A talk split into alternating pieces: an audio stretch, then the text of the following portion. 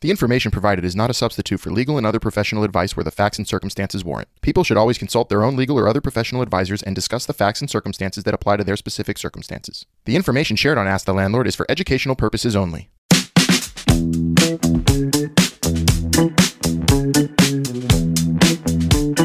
Hello, everyone, and we're back with another episode of Ask the Landlord with our favorite landlord, Albert Dweck. I'm Melissa. I'm one of Albert's producers and a former New York City, Pittsburgh, Lafayette, Louisiana, and Washington, D.C. renter. And together, we're going to be asking this landlord some questions. If you have a question for Albert, leave us a voicemail on the Ask the Landlord hotline. That number is 646 580 3015. How are you doing today, Albert?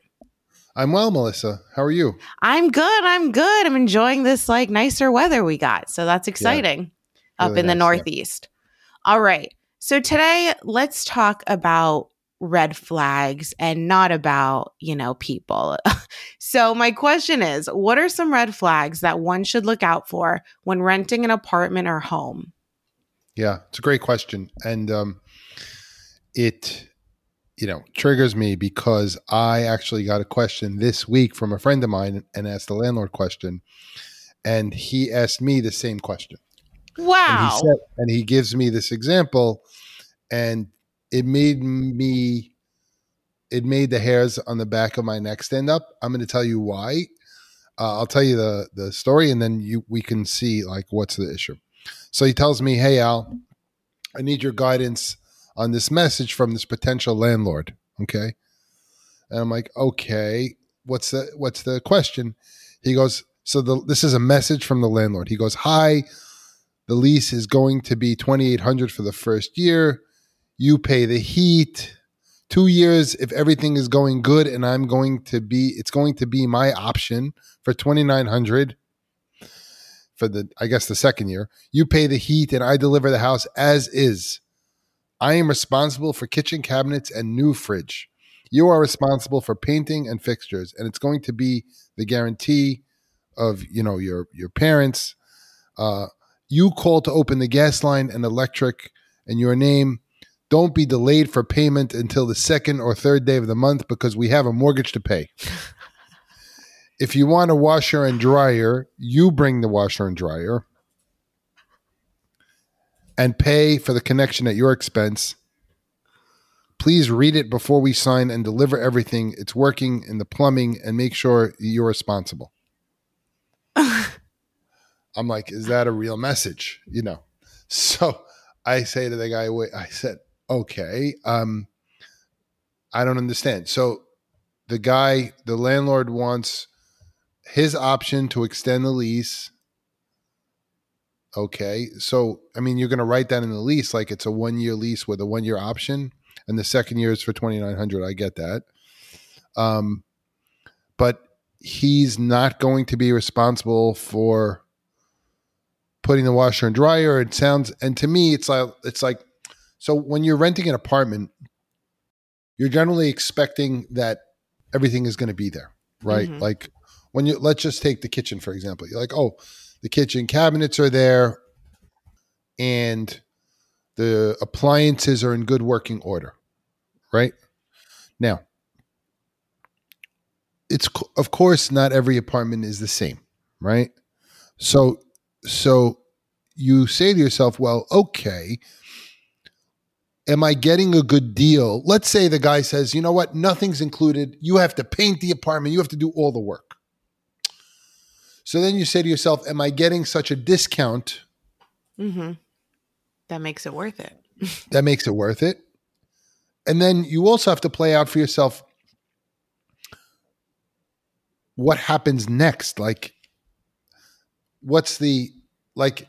Let's say, is this apartment worth thirty five hundred, and I'm getting a discount to twenty eight hundred, so it's like seven hundred dollars a month. So then I'm saving eight thousand dollars a year, right? But it's not really saving eight thousand dollars a year because I have to pay for appliances that I don't have or painting. And then what happens to the appliances that I put in? Do I take them with me? Do you sell them? What what is what are those Yeah, I- I- rules? you know, how does that work? right. This right? is So to me, and I'm like, are you getting such a deal? So then my response to this person was, I see on the one hand where this property owner is coming from, but on the other hand, is it such a great deal that it makes sense for you to take this on? Right. So you have to ask yourself those questions. Right. So, for example, I have an apartment that I want to rent out, and I say to the person, listen, I'll give you like a, a great deal, like 30% below market if you want to fix it, because I don't, you know, that's worth it to me. And it's a calculation. And then when, you know, the longer you're going to stay there as a renter, the more inclined you are to make improvements. Although, if you let's say you're you're installing kitchen cabinets, you're not taking the kitchen cabinets with you. Right. So you have to do a calculation versus what's out there, right? So my advice to this person was this sounds weird to me, right? Are you getting and my question to him was are you getting such a fantastic deal relative to the other things that are out there that this is worth doing. Mm-hmm. So he says to me, I don't know. I said, Well, how many apartments have you looked at? He's like, One or two. I'm like, um, let me tell you something. I said, like we've spoken about in this in this podcast before. I'm like, so this is the only deal you looked at, right? And this is the thing that the guy told you. And I'm like, uh, how do you know if it's a good deal? You know, what do you have to compare it to?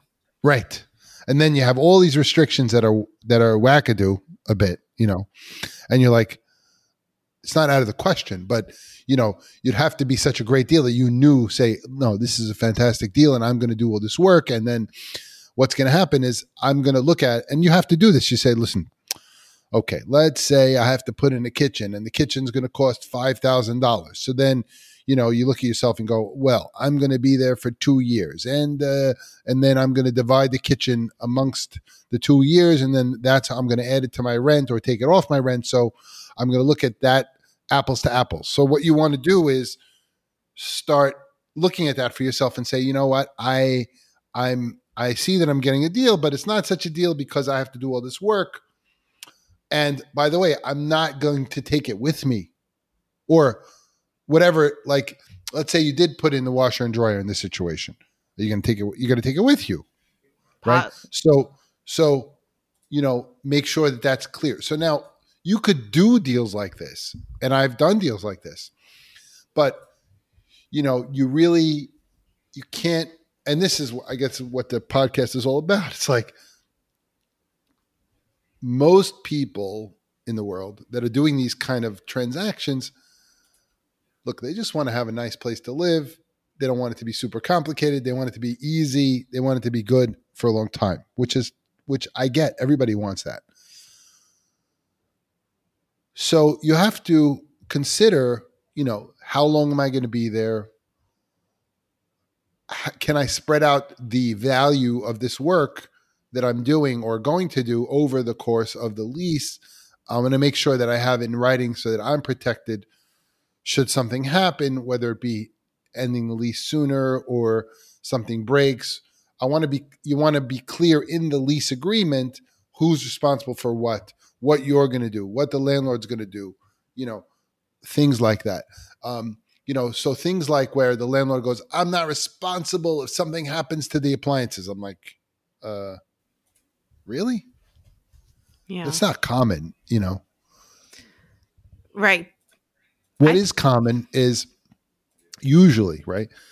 If something happens to the appliances by using them for regular use,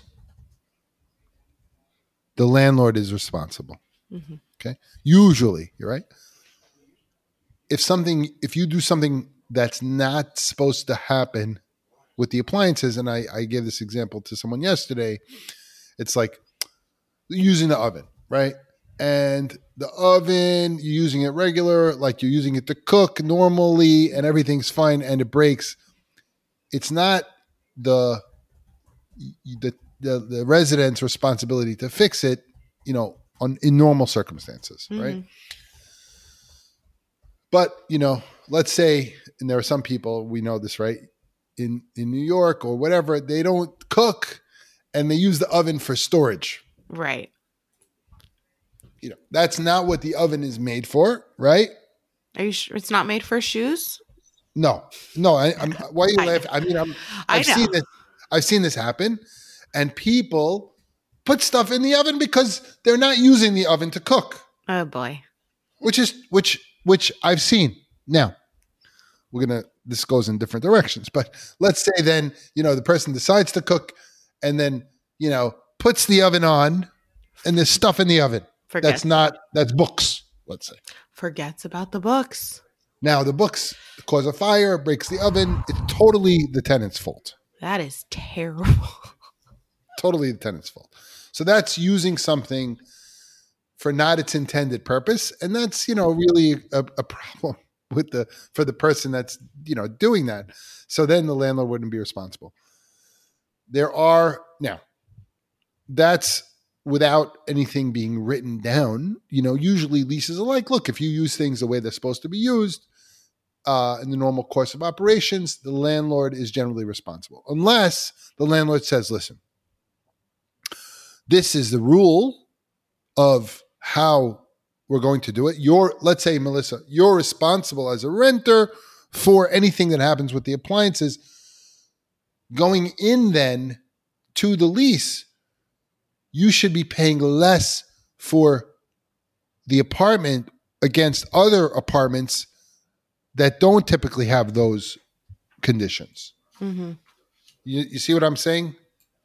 Because you're going to have to be responsible for replacing an appliance or something. Right. And then also, you should be asking the question, which is why we're having this podcast, is that what happens then if something happens to the appliance? Do I have to replace it? Then what if I replace the appliance? Do I own the appliance? Right. You should be saying that in the lease right now. Like, that's a question. I think it's this is a really good red flag you brought up though, because we've been talking about like what landlords should look out for tenants and this, but you're reversing it. And it's from the tenant's perspective, a possible red flag as a landlord. Like I would not probably take that deal because it's just too many stipulations. It's very complicated. I don't like it. And then it, it just shows like future communication Totally. with that landlord is going to be scary and unknown. And I don't want to deal with that. So I'd What say about- no. What about what about this whole thing with paying the rent? But, on what do you mean? He, he This guy goes to the me- heat. Wait, this for, let's uh, let's get to the heat thing also. So the guy goes to me. So the so the stipulation in the thing was the guy just gets the this this thing. He didn't write the lease or anything, but the landlord sends him a text message, right? And it says, "You have to have we have to have your rent in by the first. mm-hmm. I'm like, the guy goes, I don't get paid until the first. Like, how do I have my rent in by the first? mm-hmm. Yeah, that's not cool. Right? It's Like- usually the fifth, right? Yeah. Yeah. Like it's like it's the fifth, and Or it's like seventh. what's the how do you work with that or whatever fifth, fifteenth, tenth, you know? So the, you you know you you you going into that deal, you're like, this is weird, and I don't know how this is going to work. hmm Uh, like I can't. Don't get yourself into that kind of a situation from the get go. Right. Exactly. I agree a million percent. So that to me is a red flag. Definitely. And that's an among interesting many point. that came in that text message by the way that was like the appliances the thing i'm like the heat the heat's the heat's something that i get that uh could be clear like what's certain places you know residents are responsible for the heat which is totally fine Mhm. and that should be spelled out in the lease like we talked about this before but you know it's it's one of the first things you need to look out for when you're looking at an apartment it's like what am i responsible for as a resident what's included what's not included? What am i expected to take care of? What am i not expected Mhm. to take care of? You know if you're renting a house as an example you have to cut the grass and snow and shovel for the snow Right. you know or does the landlord do that? And if he does when does he do that? Or they she That happened to me in Pittsburgh. We had a tiny backyard. We were renting a townhouse, and all of a sudden, these guys just show up in our backyard and start mowing. And I had no idea they were coming, scared the bejesus out of me. And then from then on, I had to just keep track. They wouldn't tell me when they were coming. I just kept my own schedule. Right. So, so those are those are yeah. in in those are red flags.